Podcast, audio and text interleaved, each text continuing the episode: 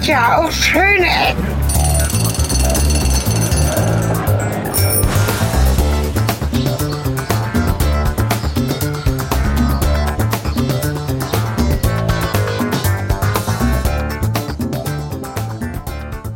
Ja, hallo und zurück zu schöne Ecken.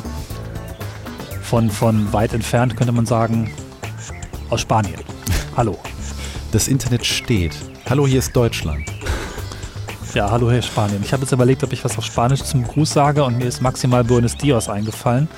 Buenos Dias heißt es dann, glaube ich. Ich bin ja so untalentiert, was Sprachen angeht. Aber tatsächlich, äh, ich habe jetzt ja quasi letzte Reise hinter mir, die ähm, mir auch jetzt final alle Regionen gezeigt hat. Und das, was mich, äh, was in meinem Kopf hängen geblieben ist, ist jetzt, jetzt vielleicht endlich mal Spanisch zu lernen. Ja, also Um da Spanisch quasi Level 2 zu erreichen. ist ja neben äh, ähm, Chinesisch eine der Sprachen, mit der man weltweit so am weitesten kommt, habe ich mir sagen lassen. Okay. Also vielleicht fange ich das doch mal an, um jetzt quasi in dem Land, wo ich jetzt einfach mal alle Städte und Regionen gesehen habe, in die Tiefe zu gehen und vielleicht als nächstes Menschen kennenzulernen. Ich gebe zu, das war bisher nicht so meins. Was hat dich denn überhaupt nach Spanien verschlagen? Ursprünglich äh, natürlich der Wunsch, alle Regionen zu sehen, da war noch was offen. Und Architektur. Da war noch was offen. Hast du jetzt ganz Spanien durch oder wie? Ja. Oh. Na gut. Natürlich, je nachdem, wie man guckt, am Ende sind alle Touren ja auch nur schmale Streifen, Linienkreise auf der Landkarte und so richtig flächig kann man so ein Land ja auch nicht erkunden. Aber ich denke, ich war in fast allen großen Städten, in den größten sowieso, ähm, in allen Regionen, in allen ähm, autonomen Gemeinschaften, wie das so heißt.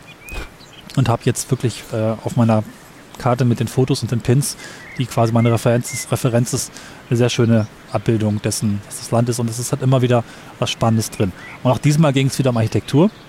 Da war noch was offen, nicht nur Regionen, sondern auch was Architektur angeht. Ähm, lange Zeit haben mich Weingüter interessiert oder noch so eigentlich nicht so richtig interessiert. Aber im Hinterkopf war, da muss man mal hin. Denn irgendwann fiel mir auf, dass es in Spanien von allen berühmten Architekten Weingüter gibt.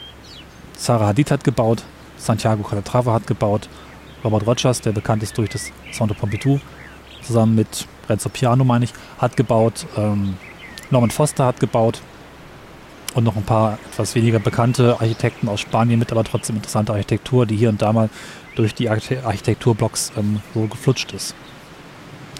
Und äh, das wollte ich sehen, obwohl ich dann immer gedacht habe, naja, okay, Weingüter und die sind irgendwie alle so ein bisschen in einer Region, die sich für mich erstmal als weit entfernt und nicht so richtig gut zu erreichen ähm, dargestellt hat. Und das ist die bekannte Weinregion Rioja oder La Rioja, Rioja. die man viele von euch wahrscheinlich kennen werden, weil es die doch in jedem deutschen Supermarkt gibt. Die sich für spanische Weine interessieren, dürften öfter schon mal zum Rioja gegriffen haben. Das ist so der Markenname von spanischen Weinen, so wie Bordeaux aus Frankreich oder Italien, Montalcino möglicherweise. Ich muss ja sagen, Ist so eine Marke, die man vielleicht kennt. Also Ich muss ja sagen, dass mir Wein. hauptsächlich hier so Gallo irgendwie bekannt ist. Wo kommt der eigentlich nochmal her? Gallo, ist das nicht eine Marke? Äh, Also Marke meinte ich jetzt im Sinne von hier, Marke als Region, Marke als übergreifendes Label und nicht als eine so. Firma, ein Weingut. Ne? Da sieht man, da sieht man schon, ich bin der absolute Weinbanause und äh, ich wusste nicht mal, dass Wein irgendwas mit Architektur zu tun hat, bis ich deine Fotos, die du mir schon zugänglich gemacht hast, gesehen habe. Und das ist, äh, da fallen einem die Augen aus teilweise. Was ich jetzt mal mache, und das sollten wir gemeinsam tun, äh, uns einen Wein eingießen. Das ist eine sehr gute Idee. Äh, Ich habe hier schon mal so ein bisschen äh, vorbereitet. Der Korkenzieher ist schon in der Flasche und ich versuche jetzt das mal hier aufzumachen. Ich sitze hier draußen auf der Bank und darf jetzt nicht meine Technik. Ich muss mal ganz kurz das anders hinstellen, sonst kippe ich hier vielleicht noch was aufs Notebook vor mir. wow. Okay, es hat geklappt. Puh.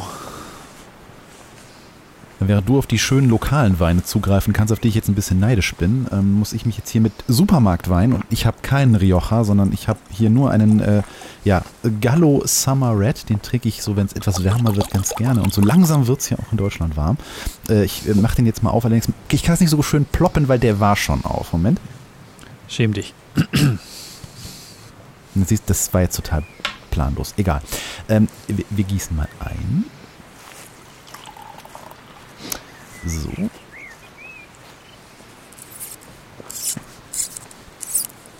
Tatsächlich habe ich noch nicht Wein in der freien Natur getrunken. immer nur in Restaurants oder zu Hause oder vielleicht auch mal an einem, naja, weiß ich nicht, wie heißt das, ähm, Biergartentisch oder Weingartentisch dann draußen. Das ist jetzt der erste Wein tatsächlich in der freien Natur. Vor mir Weinfelder. Allerdings ohne Blätter, denn es ist März und äh, das ist nicht gerade die Zeit, wo es viel zu sehen gibt auf den Weinfeldern. Dann würde ich sagen, wir machen mal hier schön Stößchen, ne? Ja, Moment. Halt. Synchron 3, 2, 1. Wow. Okay, du hast eindeutig den hübscheren Klang. Da kann ich nicht mithalten. Das liegt wahrscheinlich daran, dass du da die guten, teuren spanischen Weingläser hast. Zumindest die passenden. Gemacht für Rotwein, gemacht für Wein. Oh ja. So ist es fein. Und ich Mal darf gucken. nicht weiter reimen, das wäre sonst peinlich für mich. Mal gucken, ob wir zu Genau. dem Diskurs noch durchdringen, äh, dass der, der, der, der Glaube um die Weingläser. Da gibt es ja regelrechte Religionen, welche Form und welche man da vorrätig hat und welchen Wein man aus. Aber das, das, das stellen wir mal hinten an, wenn wir zum Wein kommen. Genau.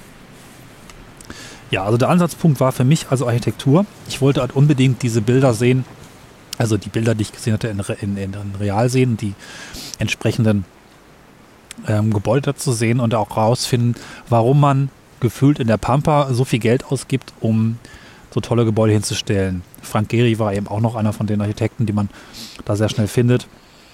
Vielleicht hast du mal ein bisschen nach den wichtigsten Bauwerken gegoogelt. Ne? Also da sieht man sehr vieles, was sehr schnell hängen bleibt. Man fragt sich, Moment, der hat das da in der Gegend dort draußen gebaut? Es sieht Das ist stellenweise doch ein erstmal bisschen sehr absurd. futuristisch aus. Ja. Bei, bei Wein denke ich immer ja so an, an staubige alte Kellergewölbe und irgendwelche Mönche, die durch die äh, Gänge ziehen und Oh, nomine patris singen. Ja, Das hat mit deinen Fotos und auch mit den Google-Anfragen gar nichts zu tun. Erzähl mir doch mal, welches Foto du als erstes entdeckt hast. Das erste war wirklich diese, ähm, Moment, da muss ich kurz hier rüber, damit ich den Namen richtig habe. Das erste, was ich entdeckt habe, war, als du mir überhaupt erst von der Region erzählt hattest, da bin ich mal in Wikipedia reingegangen. Und das war wirklich von, äh, den du hast du eben schon erwähnt, Santiago Calatrava.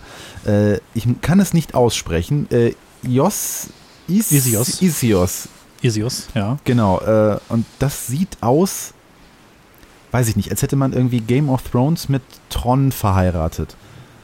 Das ist irgendwie so eine, das sieht aus wie eine Mauer auf dem Foto, aber ich glaube, das ist mehr als nur eine Mauer. Ne? Das sind so, so richtige Gebäude.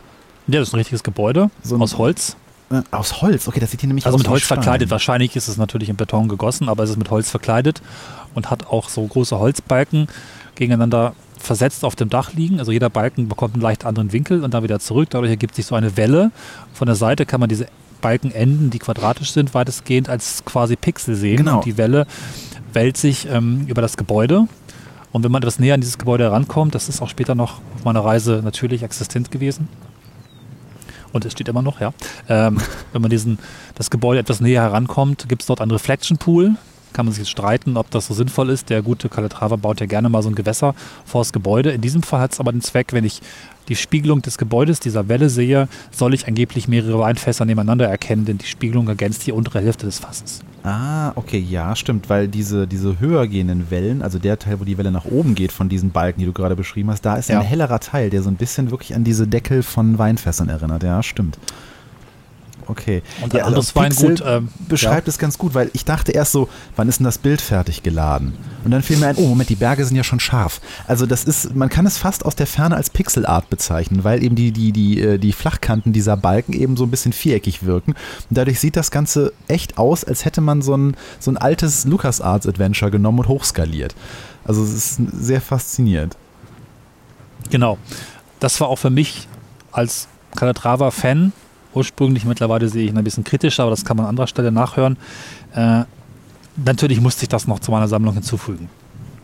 Und entdeckte auch schnell noch andere Bauten. Wahrscheinlich hast du gesehen, das relativ bunte, gewählte Gebäude von Frank Gehry. Genau, das ist ja Ja, auch, äh, das- das, sticht ja heraus aus dem Wikipedia-Artikel, weil man immer denkt so, äh, okay, das ist ein Beispiel. Bei Geri denkt man ja oft daran, das ist ein Beispiel für, ähm, äh, ja, so, da, da hat jemand versucht, Architektur zu studieren, aber hat dann irgendwie völlig versagt. Und äh, dann fällt einem immer auf, so, mein Gott, sieht das großartig aus, wenn man sich ein bisschen damit beschäftigt.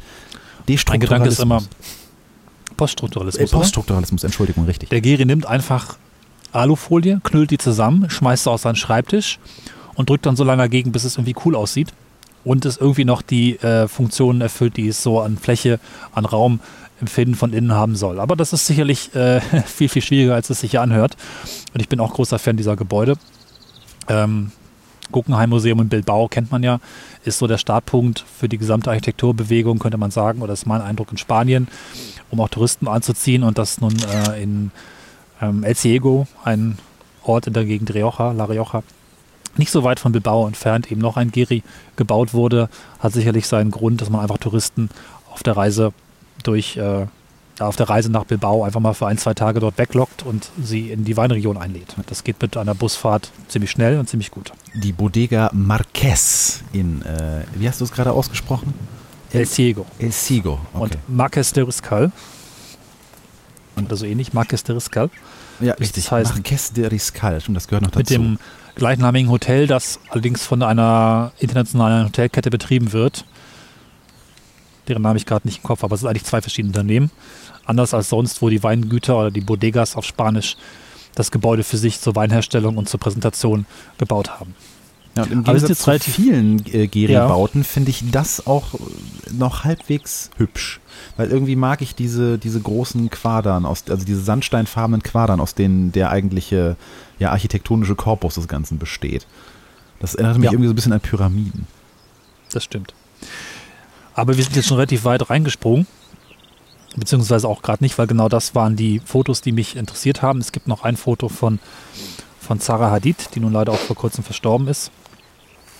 Und wenn du vielleicht mal die Bilder, die ich dir geschickt habe, schon mal reinschauen magst, da gibt es nochmal einen Blick auf die Weinbar, die Zara Hadid eben auch in, in diesem Fall Haro in La Rioja gebaut hat. Leider bei schlechtem Wetter. Ja, So die ein Form bisschen eines- geregnet.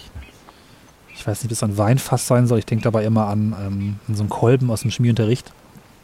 Also auch diese, dieses Gebäude hat mich dann ne, letztlich nach La Rioja gelockt. Ja, auch wieder eine sehr, ein sehr schönes Beispiel für eine äh, Kombination aus alter und neuer Architektur. Ne? Also wie man so ein bisschen was verbunden hat und trotzdem das Ganze jetzt nicht so super modern aussehen lässt, aber mit, mit, mit den Formen ein bisschen gespielt hat. Ja. Also ich glaube, das ist ein Erlenmeyer-Kolben, oder? So Stimmt. von der Grundform her. Das ist, äh, also neben dem, neben so einer Lagerhalle oder, oder ja, doch, ne, das ist, ein, ist auch eine Bodega, oder? Wiener Das ist äh, die klassische, also die, das alte Gebäude der Bodegas, ähm, glaube ich, Lopez de Heredia oder so ähnlich. Hab die Namen jetzt nicht alle mir aufgeschrieben.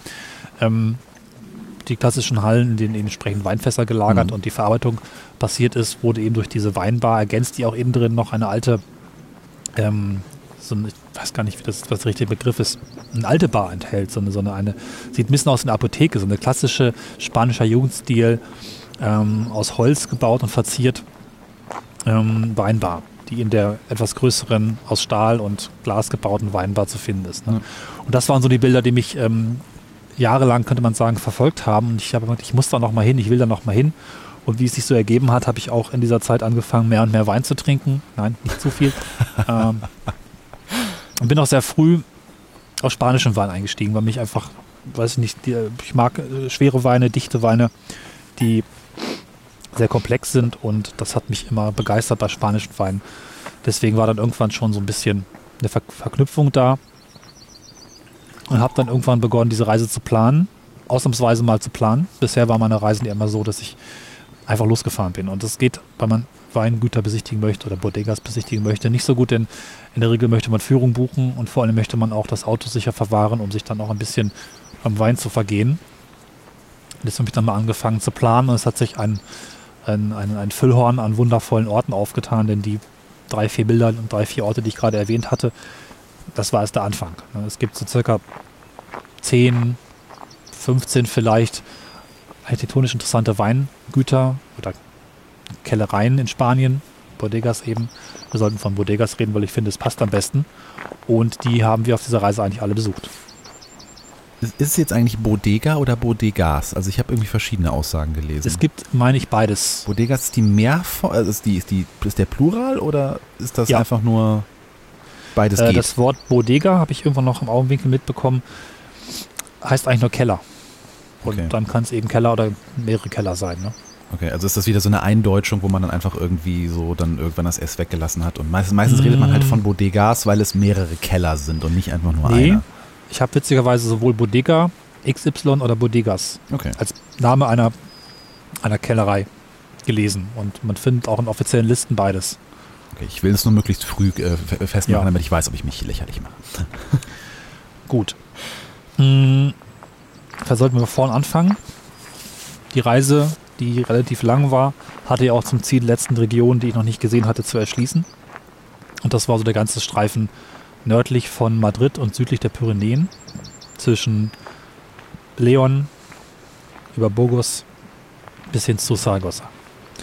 Und dann fiel mir irgendwann auf bei der Planung, Moment mal, La Rioja ist schön und gut, aber da liegt ja noch eine große Weinregion, Ribera del Duero, auf dem Weg, die wir dann zuerst zum Einstieg besucht haben. Da will ich auch gar nicht so viel zu dieser Region erzählen, die aber auch sehr, sehr, sehr angenehme Weine machen. Ähm, da haben wir aber dann das erste Weingut entdeckt, das architektonisch sehr interessant ist. Ich hatte es vorhin schon kurz gesagt, Richard Rogers ist der Name. Und wenn du mal in die Fotos reinschaust, die ersten Bilder sind alle in Peñafiel, heißt der Ort, mit der Burg Peñafiel und dem Weingut der Bodegas Protos entstanden, wo wir auch eine Führung besucht haben und so am zweiten Tag uns dem Thema Weinherstellung vorsichtig genähert haben. Leider mit einer Führung nur auf Spanisch, denn in der Nebensaison gibt es nicht immer die passenden Sprachen im Angebot, aber wir haben ja schon mal gesehen, wie das Ganze mit den Fässern läuft. Man kann dann auf den Fotos sehen, dass es unendlich lange Gänge voller Fässer aus Holz, aus Eichenholz dort sind, die dort lagern und den Wein ähm, ja, der Fassreife zuführen, könnte man Das, sagen. das sieht schon fast so real aus, als wäre das irgendwie so ein, so, ein, so ein Indiana Jones-Film, wo man dann den hinteren Teil durch irgendeine Glasmalerei ersetzen würde. Das ist ja, Ja. wirklich unglaublich lange Gänge.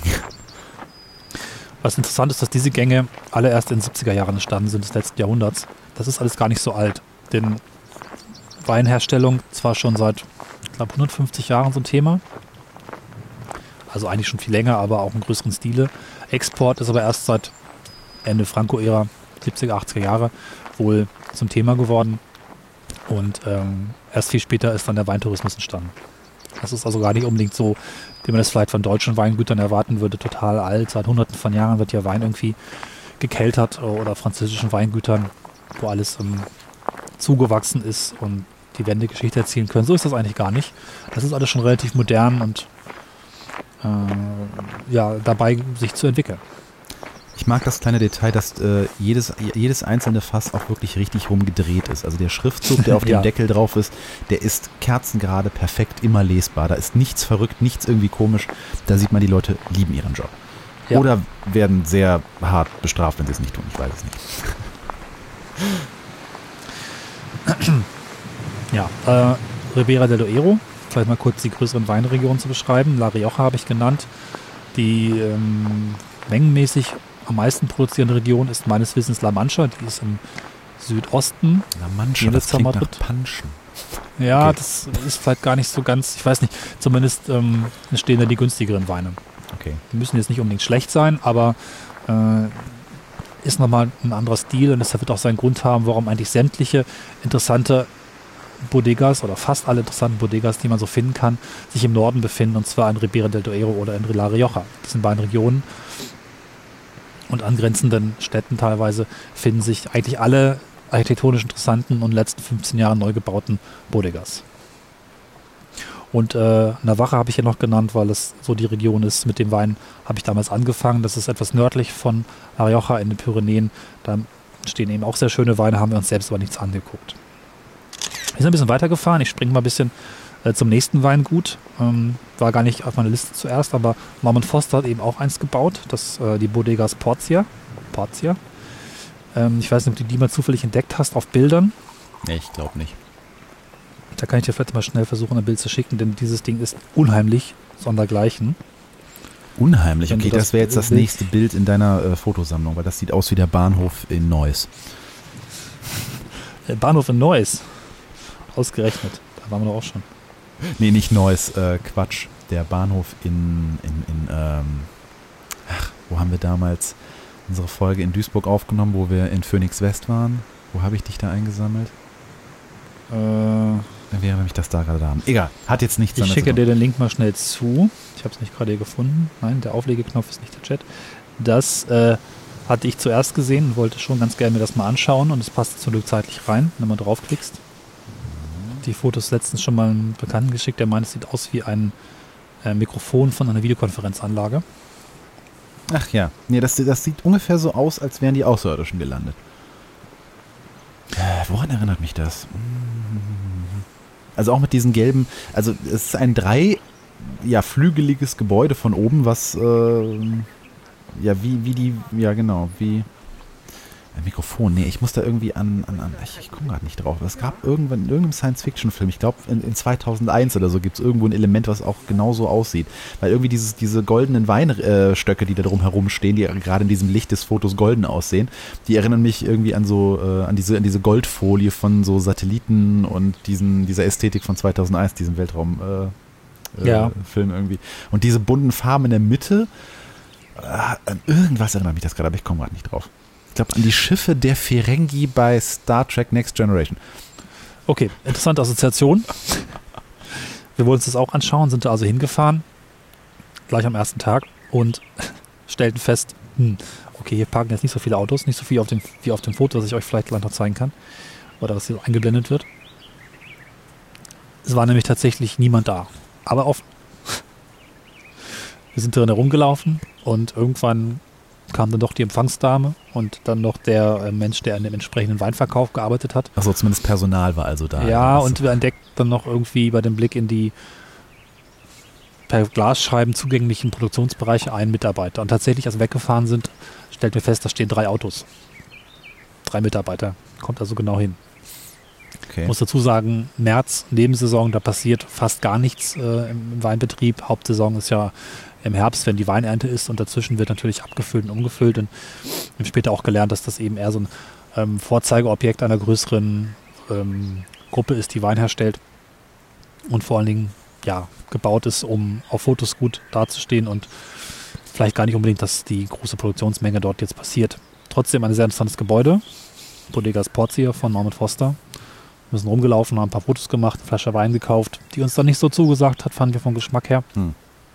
Aber äh, ist schon sehr interessant, zumal man auch das Gebäude oben drüber fahren kann, was wir auch prompt gemacht haben. Genau, das fällt nämlich gerade auf. Das ist, das ist ganz schlau gebaut, weil ähm, Ja. die zwei dieser drei Flügel des äh, Gebäudes, die übrigens alle mit äh, Solarpanelen ausgestattet sind, sehe ich gerade. Äh, nicht mit Ja. Solar, mit Photovoltaik. Entschuldigung, weil Ja. Solar ist Wasser und Photovoltaik ist Strom. Äh, und die sind auch in alle Himmelsrichtungen ausgerichtet. Also da ist dann wohl viel Sonne, logischerweise. Ja, Und dann führt halt von zwei dieser Flügel führt wirklich eine Straße oben aufs Dach des Gebäudes, was insgesamt halt sehr eckig ist und so ein bisschen vom Design an diese amerikanischen Stealth Fighter erinnert. Und dann eben so in Rot und durch die, ähm, die, die Blautöne von den ähm, Photovoltaikpanelen geben dem dann dieses futuristische Ding. Äh, oder, oder Lookout. Und dann fährt da oben so ein Trecker drüber. Finde ich gut. ja. Oben ist die Anlieferung. Das ist auch ein Konzept, das wir später noch ein bisschen mehr bekommen werden. Bei der Weinherstellung ähm, empfiehlt es sich, den Wein nicht unbedingt allzu viel herumzupumpen. Deswegen ist es immer ganz gut, wenn ich quasi direkt in die großen Tanks für die Weinherstellung, der erste Schritt ist, glaube ich, das Maischen, bin ich ganz sicher, aber dass man entsprechend der Wein direkt, ähm, die Weintrauben direkt ohne groß zerstört zu werden, da reinfallen und weiter nach unten dann quasi so durchsickern und weiter abgefüllt werden können. Das ist ja auch das Konzept anscheinend, dass man einfach von oben die Weintrauben anliefert und dann direkt Dass in ein Gefäß einfüllt, wo sie dann erstmal eine Weile liegen und dann später nach unten weiter ähm, ja, durchzusickern, durchzulaufen. Dass man sich die Schwerkraft direkt zunutze macht. Das ist nicht doof. Ja. Genau. Maischen ist übrigens richtig. Also sie, die Ah, fallen gut. zuerst in die Mühle, nachdem sie entrappt wurden. Und das Entrappen Genau. ist halt das, Entrappen, Sie kommen von der Rebe runter und dann in die Mühle und dann wird die Maische daraus gemacht. Ja. genau. Danach sind wir weitergefahren nach La Rioja, die Hauptregion, unser Hauptziel, die Weinregion, wo es einfach sehr viel auch zu sehen gab und gibt an Architektur. Ich kann hier mal kurz einfügen, die Weinsorten, die so existieren und die werden kategorisiert nach dem Alter des Weines, beziehungsweise wie lange ein Wein auf dem Fass liegt. Ähm, es gibt in der Regel jungen Wein, den habe ich hier als äh, Joven, Joven, ich bin mir nicht ganz sicher, wie es ausspricht, das ist dann gerade holländisch. Also junger Wein, der hat quasi direkt in dem Jahr, wo er hergestellt wird, auch ohne große Fasslagerung, nachdem er etwas fermentiertes abgefüllt wird. So, wenn der Wein im Herbst, im September, Oktober dann angefangen wird zu produzieren, ist der irgendwann im Dezember, weiß nicht, vielleicht Januar, fertig, wird dann abgefüllt und relativ direkt verkauft. Also in Deutschland ist es meistens äh, Dezember, wenn der Wein dann Ja. abgefüllt wird. Also das sind nur die, die wirklichen die Jungweine, die dann so gerade ähm, drei bis sechs Monate gereift sind. Genau. Danach gibt es den Crianza. Der liegt, glaube ich, 14 Monate ungefähr auf dem Fass. Also tatsächlich im Holzfass gelagert und bekommt dann diesen typischen Holzgeschmack, den spanische Weine haben. Ja, bei, bei, beim Crianza ist es ja so, dass, ähm, also man unterscheidet ja wohl gerade bei spanischen Weinen, wie auch wie lange sie normal, also wie auch immer reifen und dann nochmal speziell in diesen Barrique-Eichenfässern. Ne? Ja, genau. Jetzt habe ich jetzt schon die Zahlen ein bisschen durcheinander gebracht. Ja, weil der Crianza liegt irgendwie zwei Jahre normal und dann halt nochmal mindestens ein, ein Jahr im Eichenfass. Genau, das waren diese mindestens 14 Monate. Ja. Also er liegt relativ lange und dann nochmal die Eichenfasszeit. Und ich wollte jetzt noch die Kategorien vorstellen. Crianza ist halt der jüngere Wein im Eichenfass, also der nicht so lange liegt wie der nächste, der Reserve. Der mindestens drei Jahre im Fass äh, oder Flasche gereift ist und mindestens ein Jahr. Moment, ich muss mal. Auch Drei. Jahre normal, zwei Jahre im Eichenfass. Ich habe es gerade vor Genau. mir, deswegen muss ich klugscheißen. Äh, Ja, das mit genau. dem Netz ist immer so ein bisschen Und schwierig. bei der Flasche gibt es da noch gar keine ähm, Spezifikation beim Reserva. Das kommt dann erst beim Gran Reserva. genau. Das ist da die höchste Kategorie. Und hast du es gerade vor dir, wie lange liegt der? Der kommt gar nicht in eine normale Reife, der kommt quasi zum Ausbau, also der Teil, der äh, nach dem, äh, der, der, der Reife, also der diesen drei bis sechs Monaten, die ich eben meinte äh, äh, oder erwähnt hatte, kommt der halt äh, auf jeden Fall zwei Jahre ins Eichenfass und liegt dann nochmal drei Jahre in der Flasche. Genau. Kann man leicht sagen, Crianza Reserva, Gran Reserva, Gran Reserva, immer mehr Lagerung im Fass und generell längere Lagerung mit so einem besseren und auch teureren Wein. Genau. Und das äh, haben wir dann ja, gelernt bei unseren, wir hatten drei Führungen insgesamt auf unserer Tour. Die erste war, wie gesagt, nur auf Spanisch. Da gab es dann zum Glück noch einen englischen Text zum Mitlesen. Untertitel, Weit- die vor ihm her schwebten. Genau. Was nicht so einfach ist, wenn man mit der einen Hand eine Kamera balanciert und der anderen Hand eben diesen Text und dann versucht noch der Führung zu folgen und die richtigen Stellen herauszufinden und auch selbst einfach ein bisschen aufzunehmen. Gut, gut. Wir starteten dann Haru. Da hatte ich schon kurz erwähnt, dass äh, die, die Bodegas Lopez Hernandez de Herreria von Sarah Hadid entsprechend diese Weinbar hat sich gestalten lassen.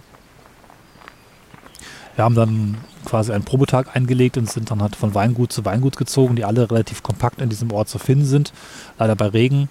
Ähm, man muss dazu noch wissen, dass Rioja in mehrere Regionen unterteilt ist, die auch verschiedenes Klima haben und verschiedene Weine letztlich damit produzieren, denn das Klima beeinflusst den Wein relativ stark.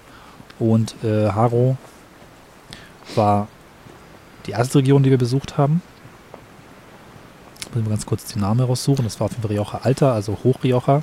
Ich kann währenddessen ja mal, während du raussuchst, mit ein bisschen äh, Trivia äh, rum äh, klugscheißen. Äh, also Rioja ist eines der bedeutendsten Anbaugebiete äh, überhaupt ähm, und hat, besteht aus 61.000 Hektar. Das ist also in Fußballfeldern und Saarländern eine ganze Menge. Und 85% Rotwein wird produziert, nur ganz wenig Weißwein.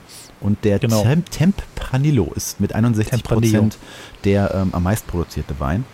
Und irgendwas, irgendwie hat man sich dort Bordeaux, also das französische berühmte Weingebiet, ähm, als Vorbild genommen. Äh, Mhm. Übrigens 20.000 Winzer, das ist echt Wahnsinn. Ne? Ja. Die drei Gebiete heißen nämlich Rioja Alta, Rioja Alavesa und Rioja Baja. Ja. So.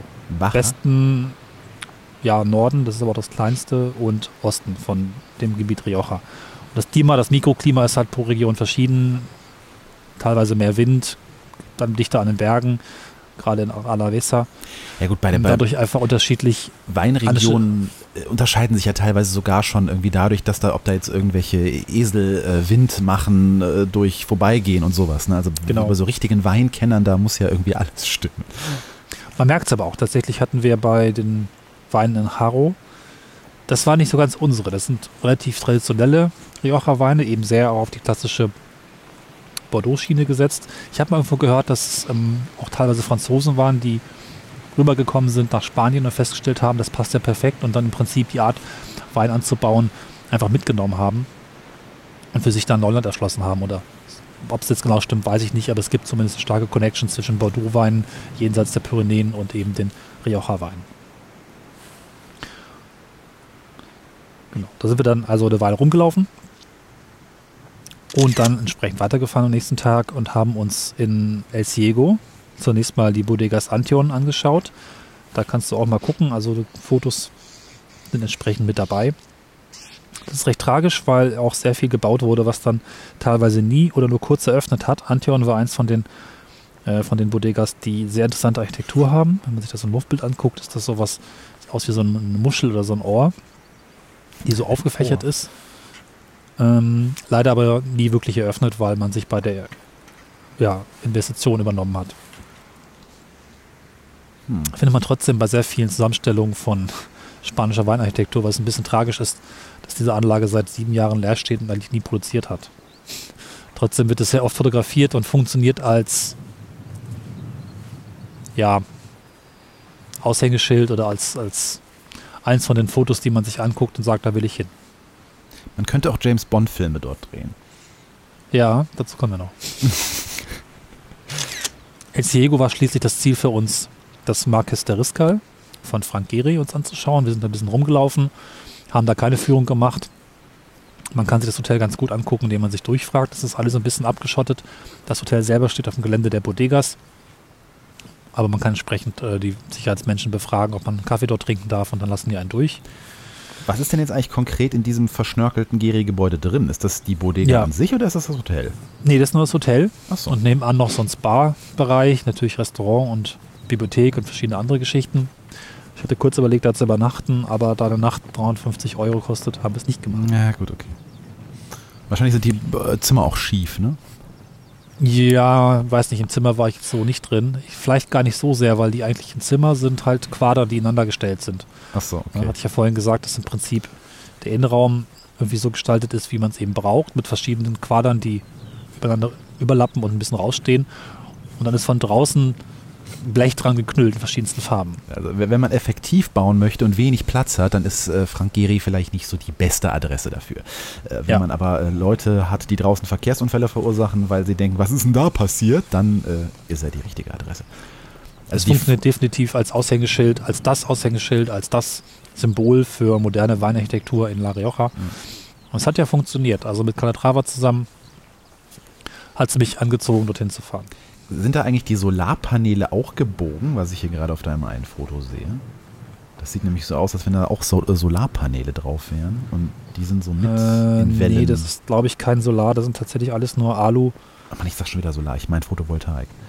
Und dann ist das nur die Reflexion, die hier gerade Das sind so nur wirkt. Reflektionen. Da ist, glaube ich, keine Photo- Photovoltaik drin. Okay. Also ist alles gebogen.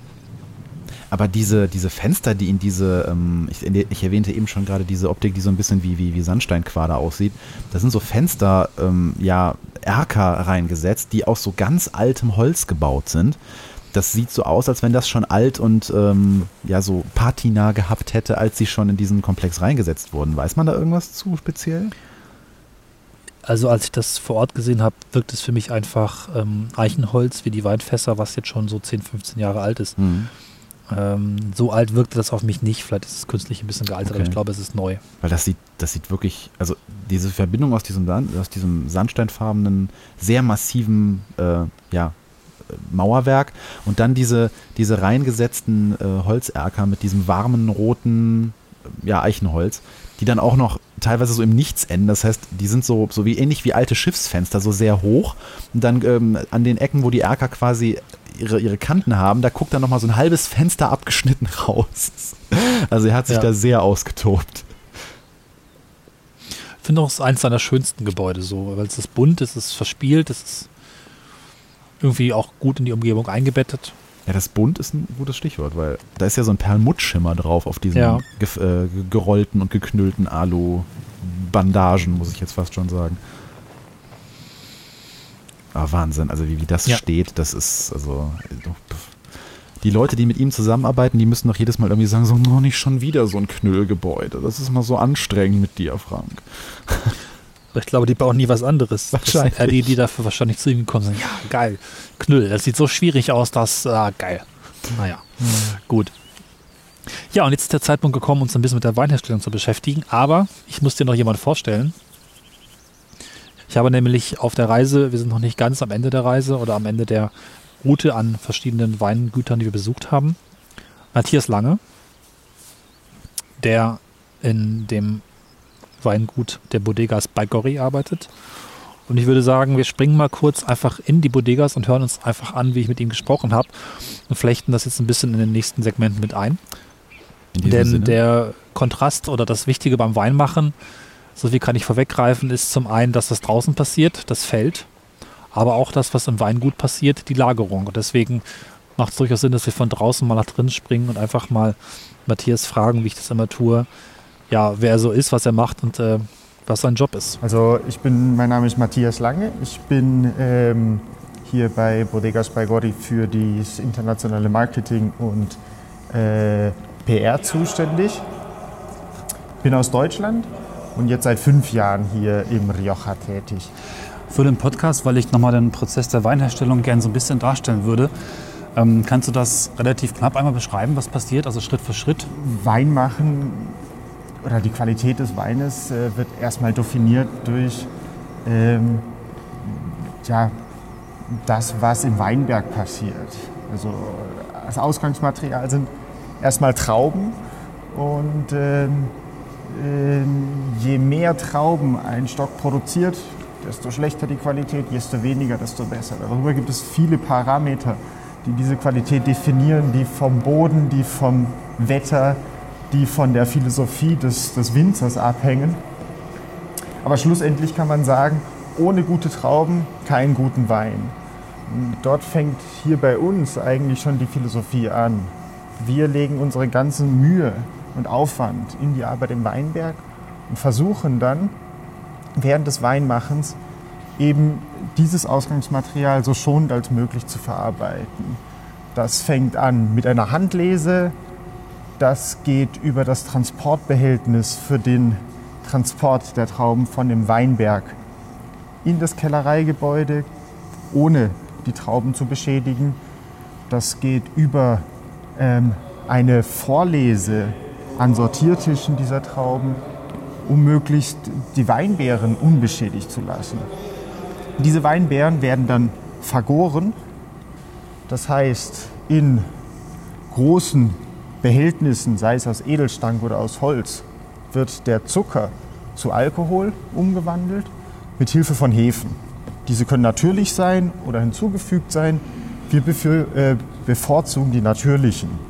Und während dieser Vergärung wird nicht nur Zucker zu Alkohol umgewandelt, sondern auch Farbstoffe und Gerbstoffe aus der Traubenhaut ausgelöst.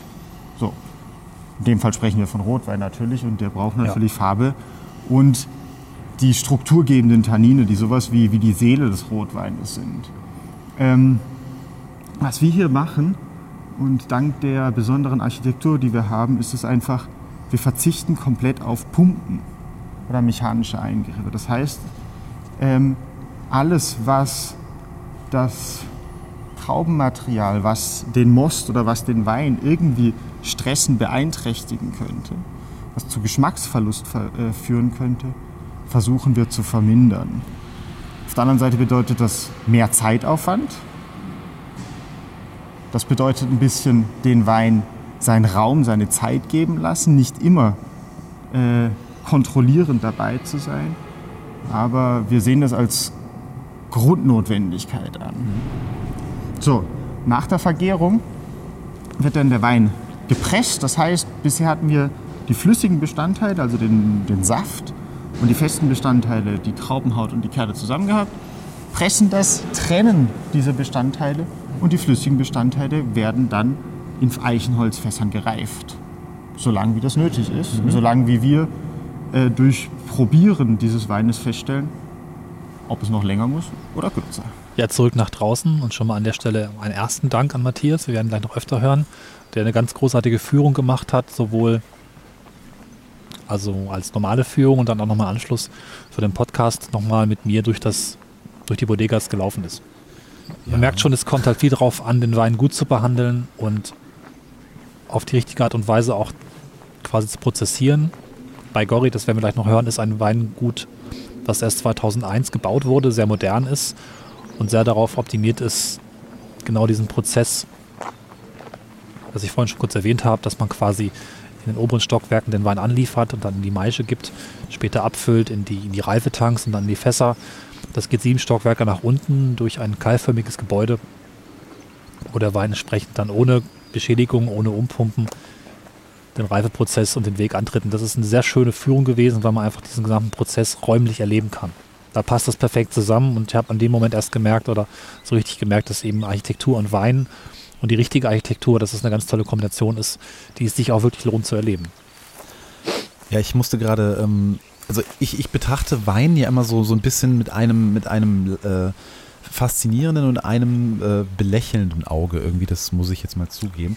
Weil man kann natürlich wie alles im Leben sein, ist irgendwie Audiokabel oder ähm, generell Musik ja. hören und sowas kann man natürlich auch bei Wein in, in Regionen vordringen, in denen es sehr esoterisch wird. Ähm, ich, ich schätze aber trotzdem halt generell Menschen, die für das, was sie tun, irgendwie brennen. Also die, mhm. die einfach dafür so eine, so eine Perfektion entwickeln, also so richtig, die sich da rein nörden und so eine ganz neue Form irgendwie entwickeln und generell den, den, den Prozess auf eine Weise äh, optimieren, wo es dann wirklich so nah an der Esoterik irgendwie schabt und man wirklich dann davon spricht, dass die, die Weinbeere nicht gestresst wird und sowas durch Pumpen und sowas. Ne? Das, ähm, das, das, das ist dann schon äh, eine Region, wo, wo, es, wo es wirklich so auf, den, auf das letzte Mühe irgendwie ankommt, was man aus so einer Beere irgendwie raus oder einer Traube irgendwie rausholen kann. Ne? Das, dass man da dann schon architektonisch, weil man denkt ja gar nicht so daran, deswegen, dass, dass Wein und Architektur so nah beieinander ist, was jetzt auch die Verarbeitung betrifft, das ist schon schön. Ist auch für den Deutschen ungewöhnlich, denn die deutschen Weinurlauber kennen das wahrscheinlich eher, dass sie da ja, den Fasskeller mit dem Gemäuer entsprechend sehen und eine Architektur, die fürs Gebäude gemacht ist, ist letztlich alt und funktional, aber durch das Alter hat es die schöne Patina und die schöne Patina wird man dann in so einem modernen Weingut nicht unbedingt finden. Ja, und vor allem das, ähm, also ich habe erst durch die Recherche jetzt so ein bisschen im Vorfeld gelernt, dass äh, diese Keller auch gar nicht so unpraktisch sind, beziehungsweise unwichtig sind, weil ähm, er sagte ja gerade, man kann die Hefen äh, entweder die halt nehmen, die schon in der Traube vorhanden sind, also durch so ein bisschen ähm, äh, was auf der Traube und in, in, dem Zucker und dem Ganzen schon drin sitzt. Da sind halt schon natürliche Hefen, die dann entstehen und äh, die kann man benutzen, um das ganze Alkoholentstehen äh, in Gang zu setzen.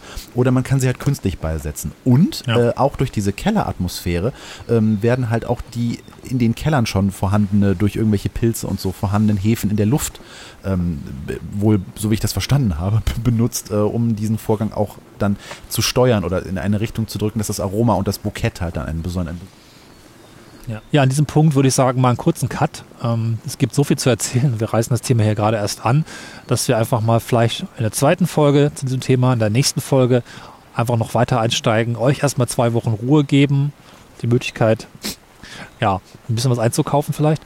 Und dann hören wir uns einfach in zwei Wochen wieder und machen weiter hier in diesem Punkt. Genau, weil ich habe hier so eine schöne lange äh, äh, Liste, mit der ich klug scheißen kann. Ähm, ne, dann ich bin gespannt. Muss ich ja noch du mich dann noch austrumpfen, übertrumpfen und mir noch was beibringen kannst. Ich alten Hasen, naja. ja, bis bald. In zwei Wochen geht's weiter. Bleibt uns treu, bleibt dabei. Bis dann. Auf Wiedersehen und tschüss. Tschüss.